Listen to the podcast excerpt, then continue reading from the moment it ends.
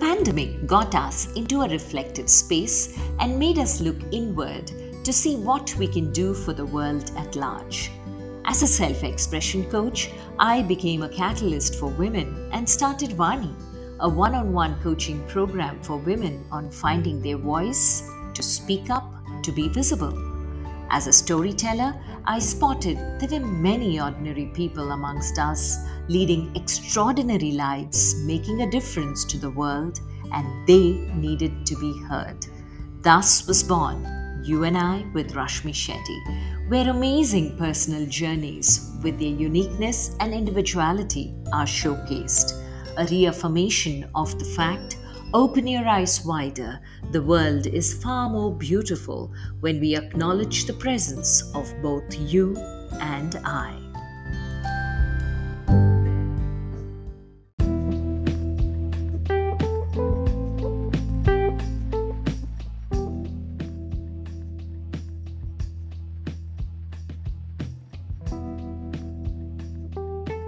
Our guest today is Dr. Prathima N. Kini, an experienced and versatile medical professional from Mangalore. She holds an undergraduate medical degree from the Kasturba Medical College, Bangalore, and has completed her post graduation in pathology from Bangalore Medical College. She is board certified in lifestyle medicine by the International Board of Lifestyle Medicine and is also a trained child and adult counselor. Prathima balances her career with her passion for fitness, travel, and culinary experimentation. She possesses an ardent desire to share knowledge and promote a healthier lifestyle in people and the world. Listen in as she shares how simple methodologies can make a happier world, universe, and planet.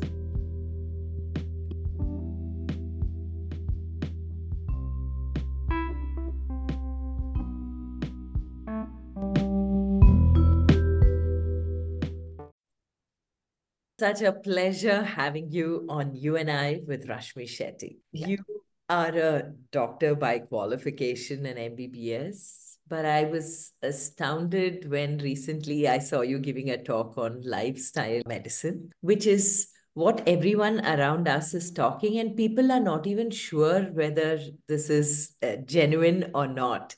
And when you were giving scientific facts, it made it completely real for me. And that's why I thought, let me invite you and listen to you and your journey on how you arrived at doing what you're doing. So, where and how did Prathima's life begin? Where was your childhood? And were you as quiet as you are today, even as a little girl? Uh, First of all, let me thank you, Rashmi. This is something um, very unexpected, and I was truly honored, you know, when you asked me. Um, and since it's just about anything and everything, I just thought I'll take the plunge. Thank you so much for inviting me. Uh, I'll answer your last question first, uh, whether I was a very quiet girl. Far from it. So probably, you know, I was only listening to what you're asking of me, and so I was quiet. But uh, that is something I am not. I can talk 19 to the dozen, and I've been like this ever since I was a little girl. And they used to actually pay me to just shut up. So I used to, if they would ask me one thing, you know, I will tell them 10 things. And it continues even now. And now you ask me one thing, and I'm like going deeper, deeper, and then like, no, I think that's enough. I should be asked to stop. yeah. So uh, that's that that's how I am. Um, but my I was born in Mangalore uh, Mangalore proper, uh, you know, Car Street, which is a very famous uh, street in Mangalore. That's where um, I was, and my parents were over there. And I lost my father a little early in my um, uh, childhood, and so I moved to Bangalore. And my uncle, my paternal uncle, that's my father's brother, and his wife, they kind of took us over, me, my sister, and my brother, and we were raised here in Bangalore. Uh, so I did all my schooling, my college up to um, uh, the 12th standard here. That is, I went to first PU, second PU.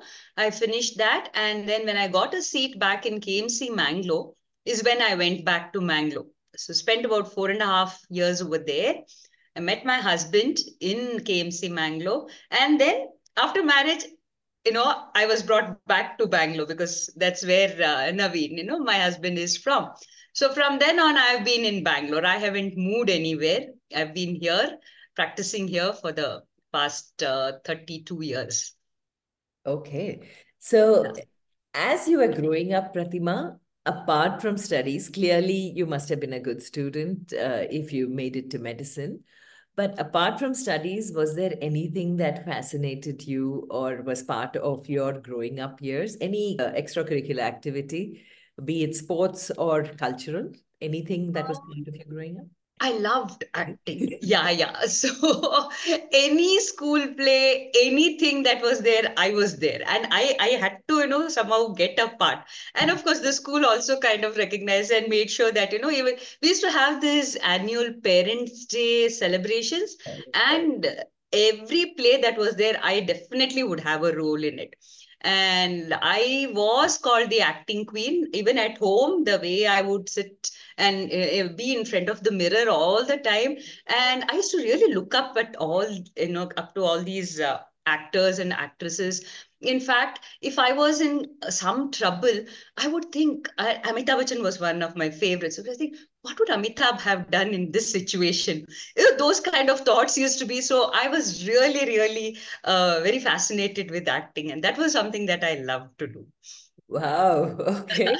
and it's surprising how acting never distracted you. And uh, when it came to studies, you were a very focused student. Uh, no, I, I mean, I knew I had to do something. And, you know, back in those times, we didn't have so much of a choice that uh, it's either you become an engineer or a doctor or at the most maybe a lawyer. They wouldn't have a fourth choice. Anything else was like, oh, maybe she's not good at it. And so that's why she's taken it up, which is, which is not really okay any profession, I come to realize now that any profession has its own charm, has its own importance. And if you're good at it, you should just go for it. But yeah. those days, you know, this was the only choice that was given. And I was like more inclined towards uh, taking up engineering because I liked math and I really used to, you know, used to score well in math also. So I thought, okay, engineering, so I'll take it up. But if you see my family, I was the first person to get a free seat for becoming a doctor.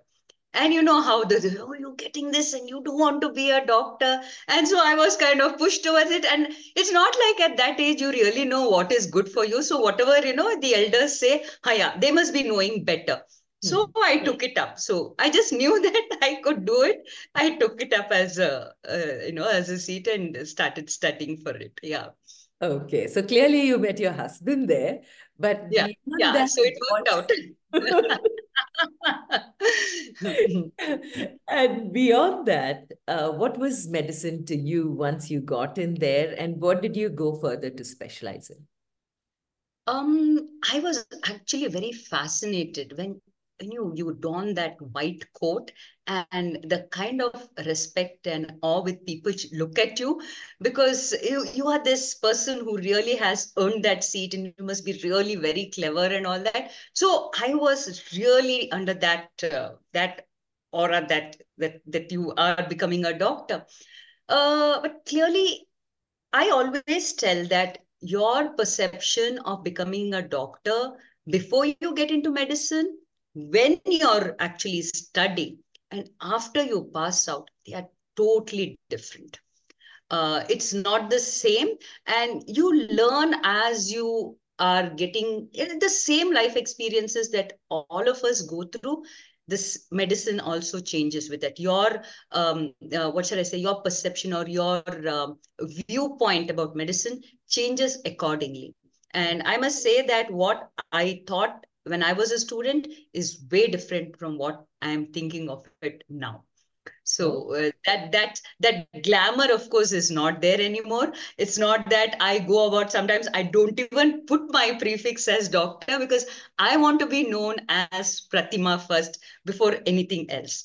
So I many a time I don't even go to mention unless I'm specifically prodded and asked, what do you do? Where what have you specialized? Because I feel every person is important and what that person is is more important than what that person is qualified to become so that is what is important that is my perception now that is how i look at it okay yeah. and i've been hearing this in the last two three answers that everything has shifted everything has changed now but yes. what is it that was different when you entered and what is it that you left uh, your medical college with that made you look at any profession and every profession differently see the, uh, like i said when we get the seat that you hmm. feel proud that you you earned this seat and you really are put over there in a pedestal by your family by society and then you go to class and you see there are so many other people who are like you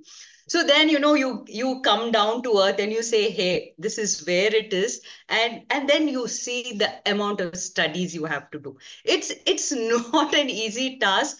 When um, you've just entered you come to a new place and then you're surrounded by new people and you're learning things in a totally different language. In the sense the books are english of course but anatomy, which is one of the first subjects that you get um, introduced to, is all Greek and Latin. Absolutely, actual Latin. The words are Latin. And you all tongue twisting names you have to by heart and you have to remember because you are asked and you just have to chuck, chuck, chuck, give the answers. You have to know about the entire human body right from the head to the tip of your toes by the end of one and a half years. And there is so much to learn and you really don't know what what to pay importance to what is not important because you think everything is important but it's humanly impossible to sit and remember those things. And then you come to second year and second year i mean first year you have three subjects second you have four subjects. In addition to that you have clinics also added to that. And so morning time you're spend, spending in the clinic in the hospital and the evening time you're studying suddenly from all studies you are into practicals and studies so trying to balance that that becomes difficult. And then you start thinking did i really want to get into this? You know uh, was this what i was uh, you don't know that you signed up for such a thing. And you really don't know whom to ask because this is what everybody is undergoing. So you go with the flow. And then you come and then you finish your exam. And you're happy that you've done it. You have this uh, prefix doctor and you feel proud again. Once again until you're thrown back over there and you are in this sea where everything depends on what you decide. You have to remember the name of the drugs to prescribe what that patient is you know uh, suffering from everything on the spot. There is nothing like i'll go back read my book and come. So you are learning on the go. So totally from what you were in the first year it has changed okay? Mm. and then you realize that an mbbs is not enough. You need to specialize. So here comes the exams again. You start studying all over again. I would say one thing became easy for me choosing what i wanted to become. Because you have so many subjects that you can specialize in and it becomes difficult because. Uh, you're good at something and then you say oh but that is more interesting or this is my passion. So again you have a whole sea of subjects to choose from. And surgery was something i was like inclined to do. And there are not many women surgeons not that i, I think but i love doing things with my hand you know suturing. Anyway in the when we were in the emergency ward any suturing i would be there sitting and wanting to do and repair and all that. So i was more i, I thought i was inclined towards that and then i got married so when i got married my in-laws are both doctors. My mother-in-law is, uh, and, and, they were running a nursing home in Rajajinagar over here. So my father-in-law is a pediatrician and my mother-in-law is actually a pathologist. But because they were running a nursing home, there were so many uh, lady patients who were coming in and they just wanted my mother-in-law to see them because she was so good with them. And she would see them through their pregnancies and conduct their deliveries also. So um, then uh, the best thing would be for me to you know either take up gynecology because my husband's a pediatrician and that's the best team that you can have. Yeah. you know you you are the gynecologist he's the pediatrician so you you kind of form a team but then there's also pathology. My mother also was a pathologist. So then the pathology is they they need somebody to run the lab so you know that can uh, go on. And what i realize is becoming a pathologist gives you um, that uh, that leeway, that freedom to also have a family life. Gynecologists would mean mean that you would be on call 365 days and any time of the day or night you have to run. And that my husband was already doing anyway because any cesarean section he has to go in the night sometimes two or three times in the night. And i said we are going to have a family soon. I didn't want to be you know running that way. And that's why i took up pathology. I had a you know already set up practice. I just have to uh, like my husband uh, stepped into my father-in-law's shoes. I had to slip into my mother-in-law's slippers that's how it was you know coined so it became very easy for me to choose and um, I was fortunate enough to get a seat in Bangalore itself because by that time I had my son. He was born and he was four months old when I got the seat for pathology, and it was in Bangalore. So it kind of suited me perfectly. And that's how I went on to become a pathologist. Okay. Clearly, life is very kind with you. And very. a lot yeah. of plans just fell in place very yeah. automatically. Now, yes. as you progress both in your life as a mother and a pathologist, what about lifestyle and uh, life design? Was it all that you were consciously looking into, or was fitness and good health and gut health that you speak about so much, all of this part of, I know, medicine, but of medicine, was it also part of your lifestyle? Uh, because once women turn mothers, they kind of give up on themselves since the focus is completely family and yes. uh, the children. So, did such a twist happen to you too that your focus went that side and less focus on you? Uh, I'd love to know that part of your journey as well. Um, I I always put family first. Okay. That was something that I, I was very sure about. Mm-hmm. Now, whether the focus shifted from me to the family, I never looked at uh, looked at it that way, okay. because for me everything was one. Okay. So uh, uh, once the children came along, yes, you do what is required for the children, but I never uh, realized that there is something called as a lifestyle. Mm-hmm. it's basically I went with the flow. Whatever was, you know, I thought was required for me to do, I, I just I just went with it. Uh, never really having anything uh, specially uh, you know focused on uh, taking care of the children do it you have to take care of the lab do it but i had the um, oh, oh, like you said, you know, life was very kind to me. Whatever I wanted was was just there. I didn't really have to struggle or go towards it and think that this is what I want to do. It it was never the thing. It's just that whatever came my way, I made the best use of that. Yeah. And um, uh, uh, the children i don't know they just they just grew up because i had my in-laws with me that was a huge support rashmi because um, uh, my mother-in-law also shifted her timings in such a way that if i'm going to the lab um, by the time the children come home i'm home and then she would take over so the children never missed me uh, I was always there with them, seeing them off to school. And when they came back, I would be there at home and spend time with them and uh, get, you know, get the dinner cooking and make sure that the dinner is there. I'm there with them. Uh, Naveen sometimes really wonders, uh, where did all those years go how did the children suddenly go and sometimes some of the anecdotes some uh, instant instances which we the children and me sit and talk and laugh about he said i missed this you know i wasn't there so i consider myself very fortunate that i could be there and i even went to all kinds of cooking classes because i wanted to cook what my children liked I was never a cook. I was, you know, I was, I had no time to go into the kitchen. So, but when the children wanted, they liked something, I actually took it upon myself. I know I am having very limited time with them. Very soon they'll fly the nest, but I wanted to maximize on that. So I did that. Uh, but nutrition was not my, uh, what shall I say, in the forefront. It's not something, it's just that they have to eat something um, uh, uh, sumptuous and something yum. That if they said it's good, it made my day.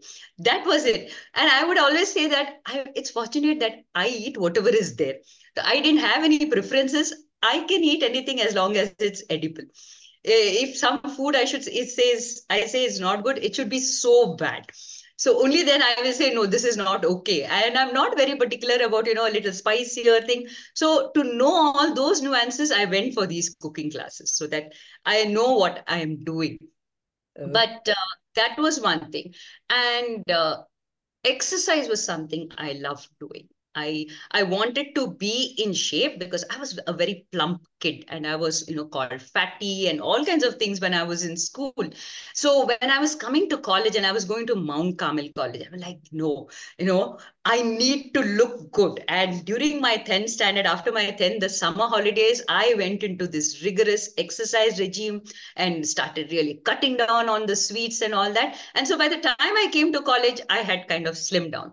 And after that, I have I have, you know, tried to maintain it that way. So even after the deliveries, although, you know, I bloated up like a balloon during both my pregnancies, I managed to, you know, lose all that weight. So uh, fitness and exercise was something that I um, really was focusing on. Mm-hmm. But that's about it. In lifestyle, these are the two things, you know, about food. But also I said, it's not the nutritious food that I was thinking about. It's just that food which tastes good that oh. that was the thing exercise so oh. those are two things yeah yeah so fitness was part of your uh, lifestyle because at that age it was more about looking good and as you grow older you started realizing it's important to stay fit and be fit and that's how you continued it.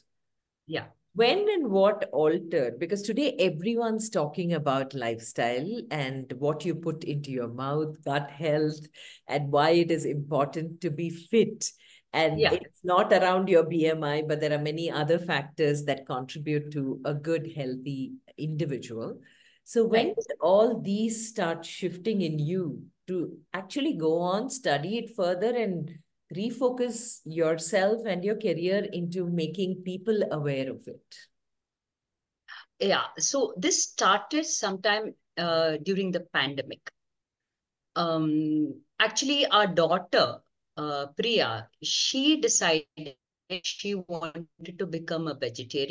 We are non-vegetarians. Uh, uh, you know, basically, we used to even eat uh, non-veg three times a day. Uh, so uh, she decided that she wants to become a vegetarian, uh, not because of anything. It's only because of the environmental cause, reasons. She said, "I just know that it is better for the health of the thing." Uh, for the of the earth so that's why she decided that she wants to turn vegetarian and we respected it uh, so I would start uh, cooking, but she was in the hostel that time. So she, whenever she would come, I would say, "Give me a day's notice when you're coming home, because I need to have food. Otherwise, it's all non-veg in the house." So it started, and and um, that's in the final year. The second half of a final year is when it started, and then the pandemic hit, and she would be at home, so I had to cook anyway for her. So I would say, "Hey." if I'm cooking for her, I might as well as also eat that. And I told my husband, maybe, you know, we'll do one thing that is okay. My son had already uh, moved to the UK by then. So I said, for my husband, I will uh, cook one, one, you know, one dish or something. The rest of the Priya and I, you know, we are majority. So we eat the vegetarian, which was okay. And as we were doing this, uh, a colleague of mine, my classmate who was in the US, uh, I we happened to have these Zoom calls where we would, we would you know interact because that was the only way we could have friends and talk and all that.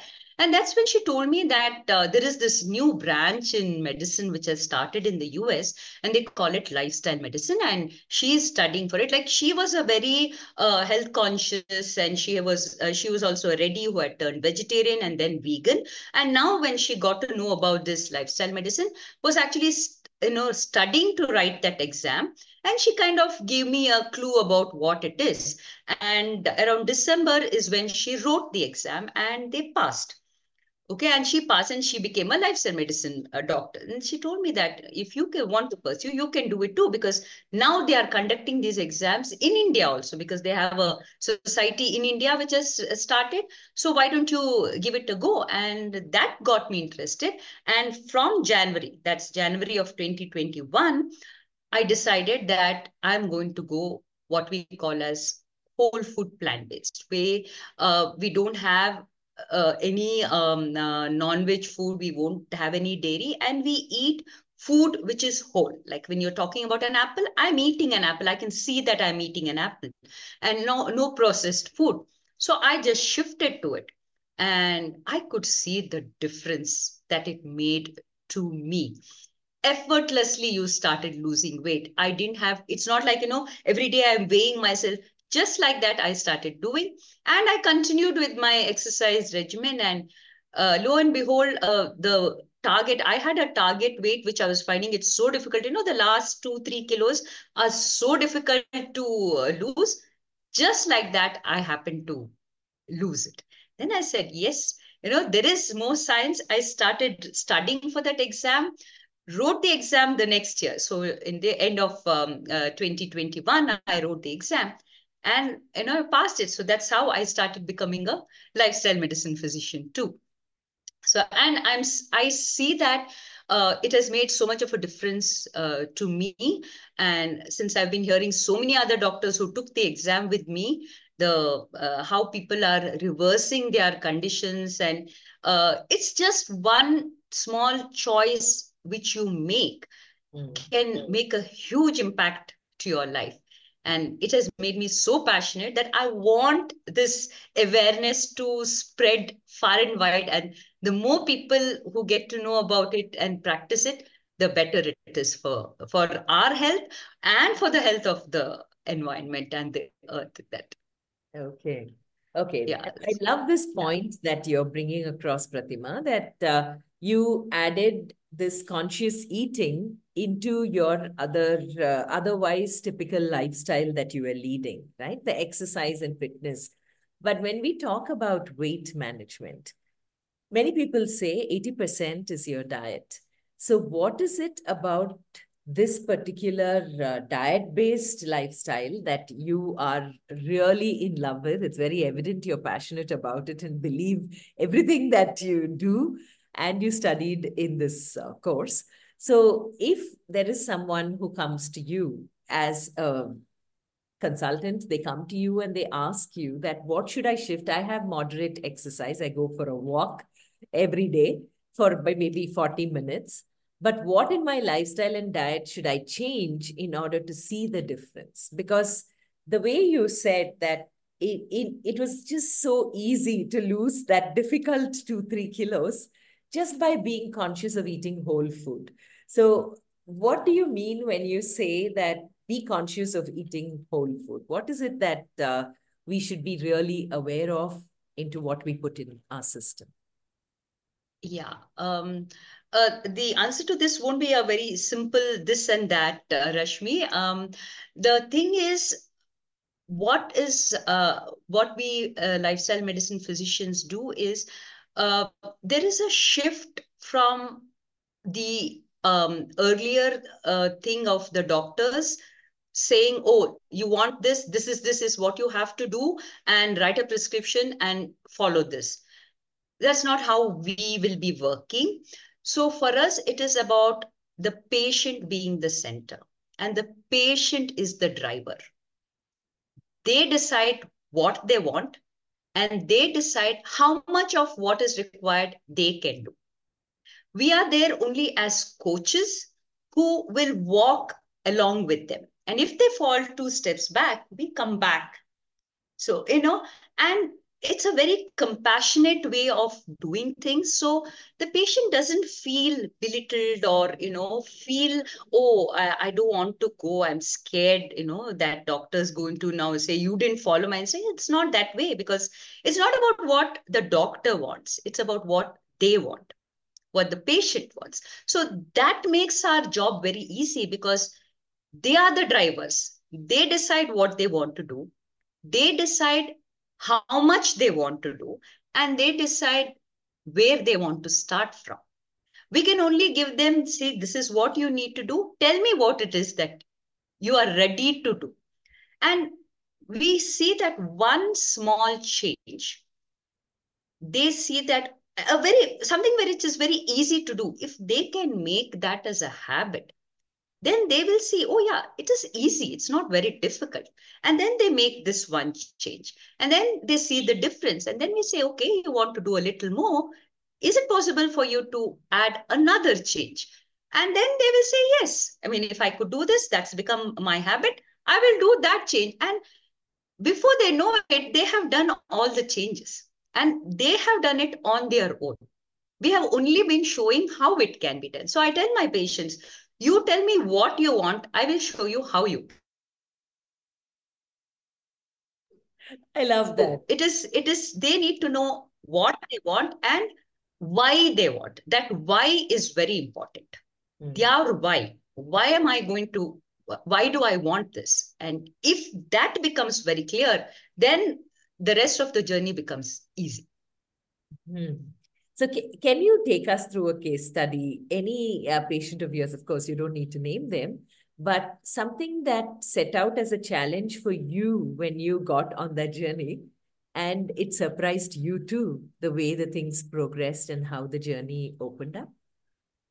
Um, I will tell you about my husband. For me, I know, for me, I can just decide on something and I'll do it. For me, it's like all or none I do it or I don't do it. Nothing in between. So uh, they make fun of me, uh, Rashmi. They say, Mom, everybody is not like you. Everybody doesn't have the thing uh, to say that, you know, I'm not going to do, I'm not going to do. We, we are going to go up and down. And that is, I am seeing it with my uh, uh, clients and my um, uh, people I interact with and all that. They say, oh, no, that's not possible by me. So one thing is, uh, with my husband, like I said, we were three times a day non-vegetarian eaters and just to shift was not easy.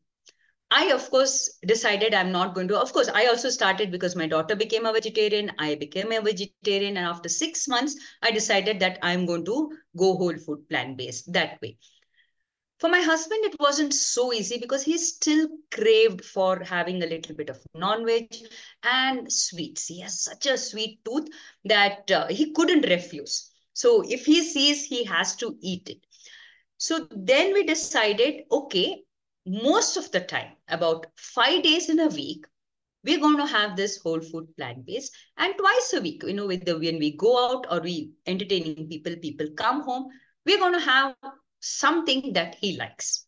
Some non-vegetarian or something. So he feels happy. He doesn't get deprived. He doesn't feel deprived that thing. So for his you know that sweet tooth for uh, having that thing he would he would have that. And he saw that it started making a remarkable change for his weight.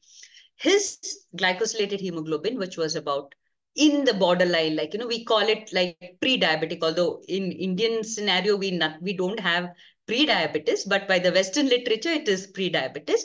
So it started coming down from 6.4, it has come to pre-diabetic just by doing these little changes. And that is when, you know, you see, yes, it does make a difference. The second thing was with my father-in-law. Um, unfortunately, we lost him uh, this uh, in 2023 October. But he was having very bad peripheral neuritis. I mean, he is, of course, a, a patient who almost um, didn't make it when he had his first heart attack at the age of 50. but thanks to a nurse who was there, you know, who gave him that cardiac thump and revived him. And he has lived for 38 years post that, with, of course, um, uh, two, three angioplasties and many other uh, illnesses that he had to endure. He recovered from all of that, but his diabetes was really getting to him. He started developing um, wounds in his uh, feet, and then he had what we call as peripheral neuritis. You know, just pain in the legs, which started becoming very painful, especially in the nights. And he would really hold to his and we felt so bad because we had done all the medical therapies, so called to say, and he was in, on so many medications. But uh, the wound also was becoming bad. In fact, the vascular surgeon said, if this is a thing, we may have to even amputate. Imagine he is 88 years old and an amputation is not going to go down easy with him. Plus, whether he's a candidate for, you know, that surgery was something that was there. And that's when we decided that I said, no, I want to try. You know, this is what I'm learning. I know that it makes a difference. And we could see the change predominantly plant-based diet, no non-vegetarian, minimal oil that, that he was using in his, his pain started coming down. His wounds started to heal. At the same time, you know, you have guests in the house, somebody comes and, you know, two, three days on end, he starts, you know, having the non-veg and having the oily food and all that you would see that he would be holding his leg at the end of the day, that it's hurting me, the pain is there. And then you get these blebs in these diabetic patients, you get this, they would start increasing in number, in size.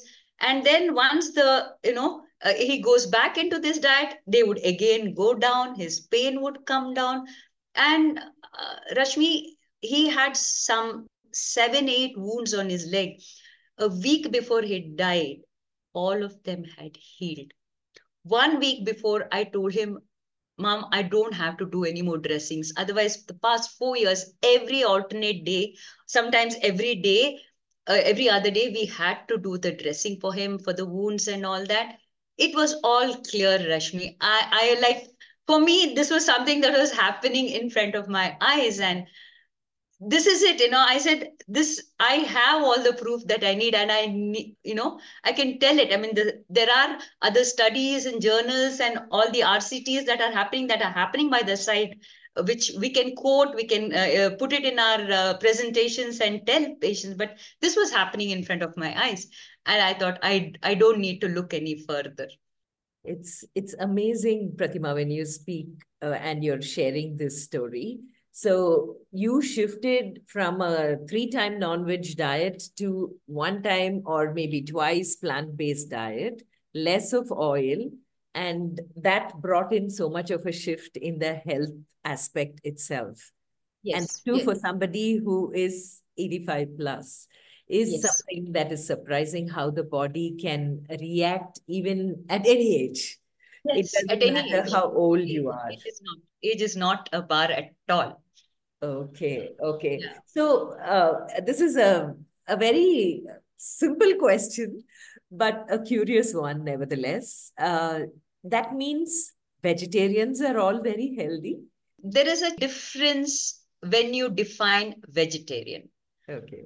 Because in India, milk is considered vegetarian.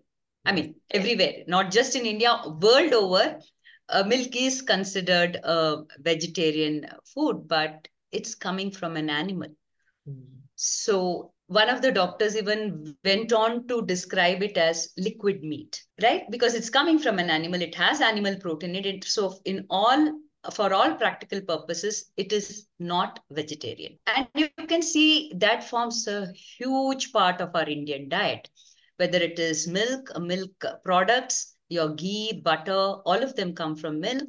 And then we have the sweets most of our sweets, you know, barring of the few sweets that in South India that we prepare with coconut milk, most of them are prepared with uh, uh, uh, dairy. The other thing is the sweetness that we use. It's all processed.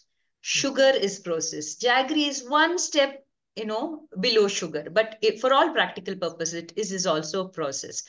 So most, what we, when we say vegetarian, it may be vegetarian, but most of it is processed food. Your oil itself is processed. Mm. You're getting it from the groundnuts. Like if you're making groundnut oil, it's coming from the groundnut.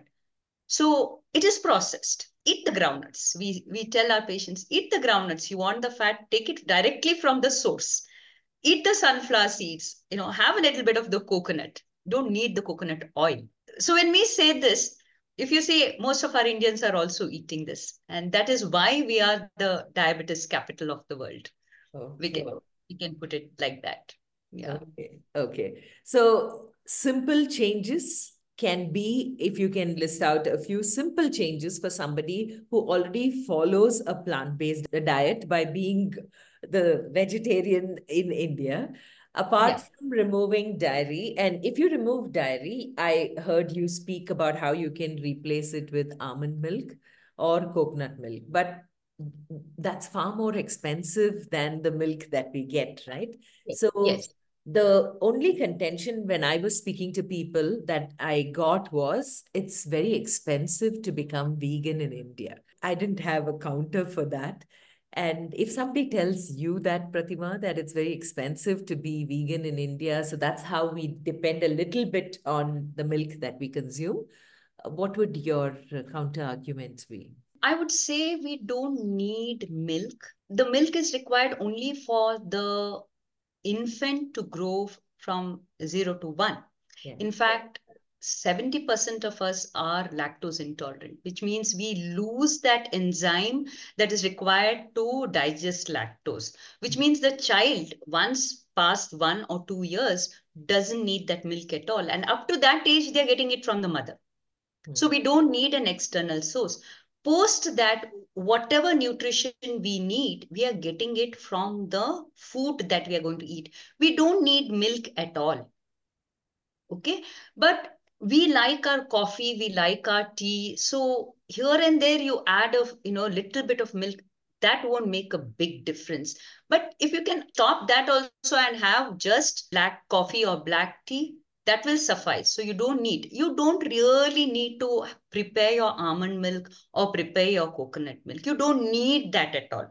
You eat a handful of almonds whatever the nutrition that you're getting you're getting it from there now, if you want to sit and insist, no, I want a milk, no matter what, then yes, then you have to kind of, you know, uh, substitute it with different milks. But we really don't need that milk.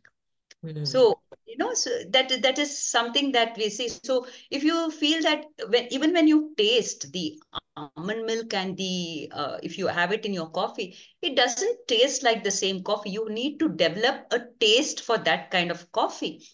So why not develop a taste for the milkless coffee.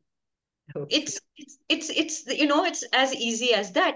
And it's not just, um, you don't have to go for almonds only. There's oats. Oats are quite not so expensive as almonds. Mm. Oat milk is also something that you can uh, prepare. You can prepare it at home. You don't need to buy it or do anything. Even almond milk, you can prepare it at home.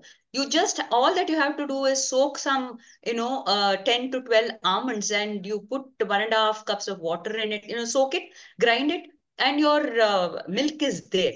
So you don't have to, when you purchase it from outside, yes, it becomes an expensive proposition. Plus, they would have added a lot of preservatives in it. So you really yeah. don't need it. Yeah. So I will say that um, uh, it is expensive is a kind of a myth. It is something because it is hyped. The, the vegan cult is, you know, they made it sound like very different and all that, but it's not really so difficult to follow. We just need to know what is it that they are doing. And when you do it at home, you don't find. And how all that we are saying is eat whole foods as in, you know, fruits, nuts, whole grains, uh, and vegetables and pulses. Hmm. In India, we have no dearth for the pulses. You know, as many the uh, stars are there, you have that many uh, pulses that you get in India. That's all that we are. It's not so difficult. That is all that we are saying that you need to eat and which we can easily prepare. Our Indian dishes are so, so easy to prepare uh, given these, uh, uh, these things that we are allowed to eat. Mm. So. Yeah. And another thing is the oil that we use while cooking, right? Okay. Yes. For certain dishes, use a lot of it. But a little oil is very important and necessary for the lubrication of us also. So an oil-less diet, they say, is also not very good in the long run. Is it a myth or is it also true? Would you agree or disagree? Uh, that is a myth. When you talked about lubrication, yes, you want to lubricate your skin, take a little bit of oil and put, yes, it, it lubricates. But we should understand that when we are taking any food into our mouth, it is to it is going to go through the entire digestive system which means that it is going to be broken down into its little little parts and only then it can be absorbed mm. right so it's not that the oil it's not like you're oiling the machine that I, I, because I, I I know where you're coming from because I've heard this a lot from a, a lot of you know friends, relatives, and my patients also. It is a misconception that the oil that you take orally is going to lubricate your joints. It's not. It's not going to because whatever that you take is going to be broken down and it doesn't matter in what form you're taking it. If you're talking about coconut oil, the little coconut that you're doing, it is also going to be broken down the same way that the coconut oil is going to be broken down.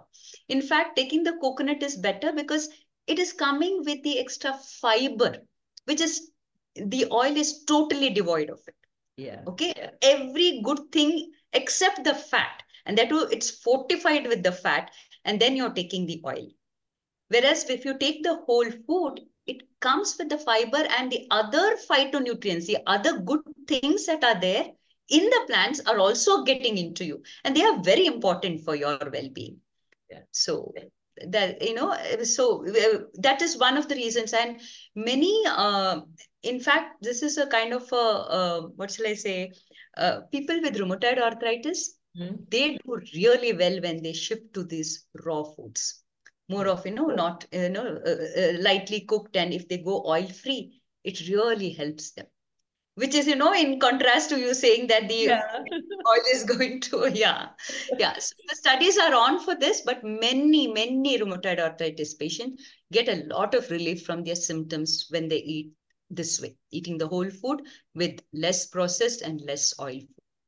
Okay. So in a way from whatever you said so far having a meal which is plant based and less of cooking is something that you can whip up in a matter of five ten minutes when it comes to uh, cooking and eating and having this lifestyle, right?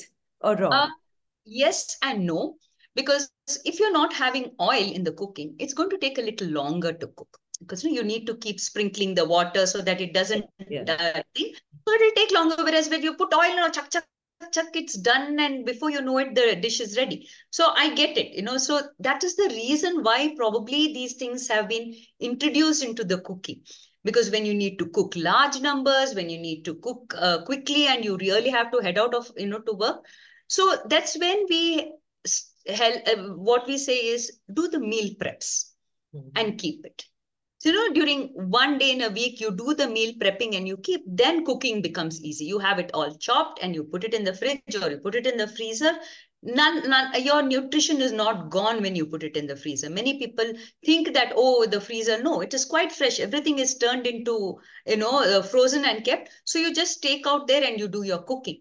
So that way, yes, it, it's easier to cook. And nowadays we have the uh, air fryers, we have the instant pots, we have the pressure cookers, all of them help you. And if you steam, most uh, uh, everything remains in it, right? So you can use the food that way. That way cooking becomes um, fun and easy and it's colorful. You should see those because, you know, they're just right the way they have been cooked, no? The dishes are really colorful and very attractive. So uh, you you actually want to eat that. So okay. So Prathima, we are at that part of the interview where uh, I ask two definite questions. One is uh, the pandemic was the reason why this podcast was born, because it was a game changer for a lot of us when we went inward to reflect. Okay, whether it's our personal lives which needed a shift or many move to the question of what can I give back? because we were so lost in leading our lives by our own selves and limiting it to our little family or a small group of people. Suddenly, the pandemic made us all one. So, everyone was wanting to contribute something and make a difference. And this podcast, the main purpose was looking at people who've gone beyond themselves to make a difference to society. Today, people are talking environment, and this topic doesn't seem out of place. People are talking about healthy eating, healthy lifestyle. None of them seem out of place because these topics sometime back would be like, okay, please, now enough. And yes. today, the pandemic taught us all these lessons and told us how it's important. And that's where, when you spoke that day that I was there in the room, I noticed how much had shifted with the number of questions that came, the type of questions that came from the audience all of that was the trigger why I invited you. Apart from this, what were some of the other lessons that the pandemic taught you? Meeting people.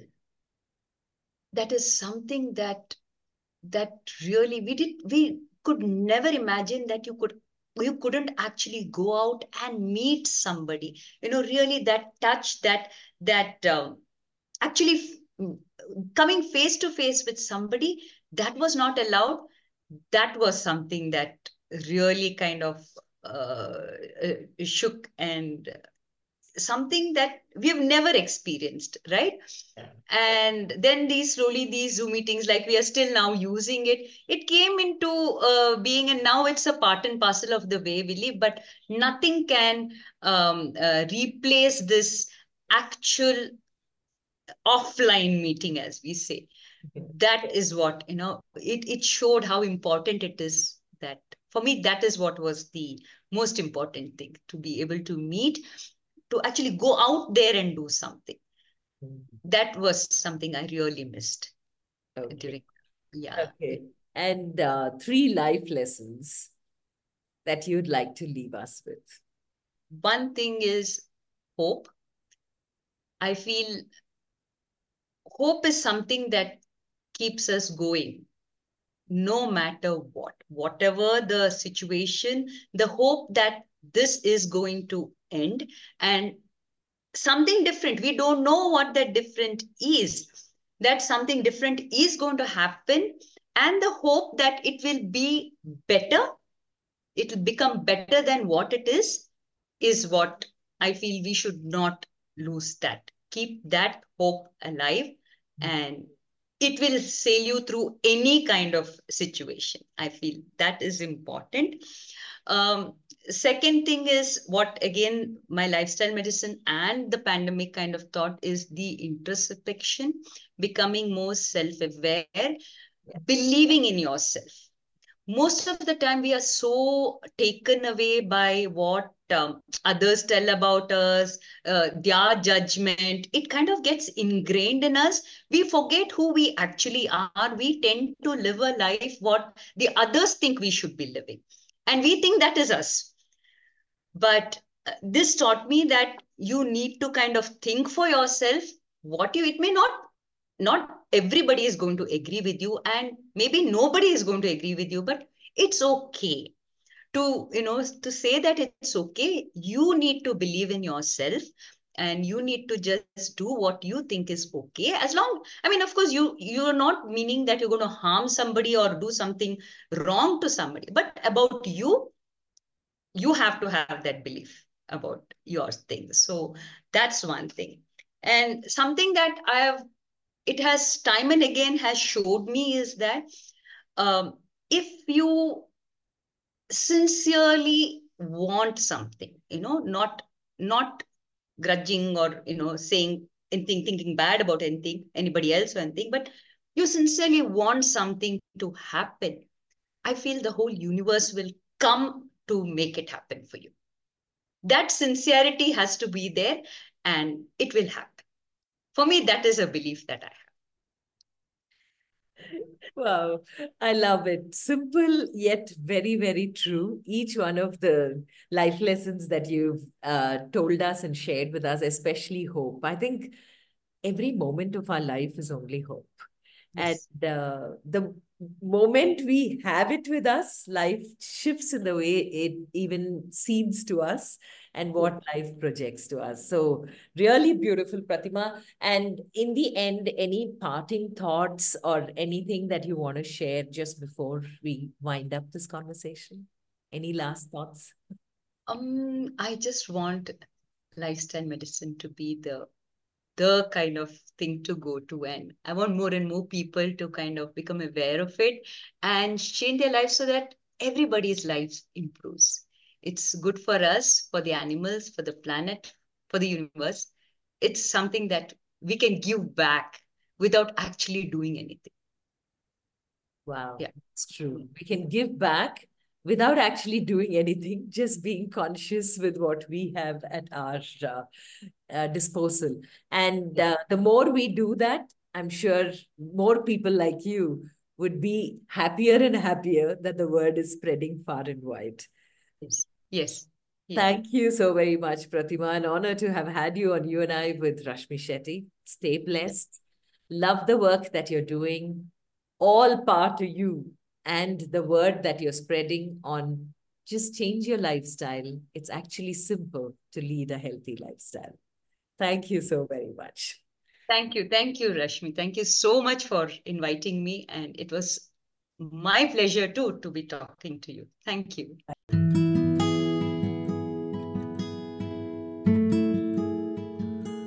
With that, we come to the end of this weekly quest of You and I with Rashmi Shetty. Do let us know if you know people who make the world beautiful.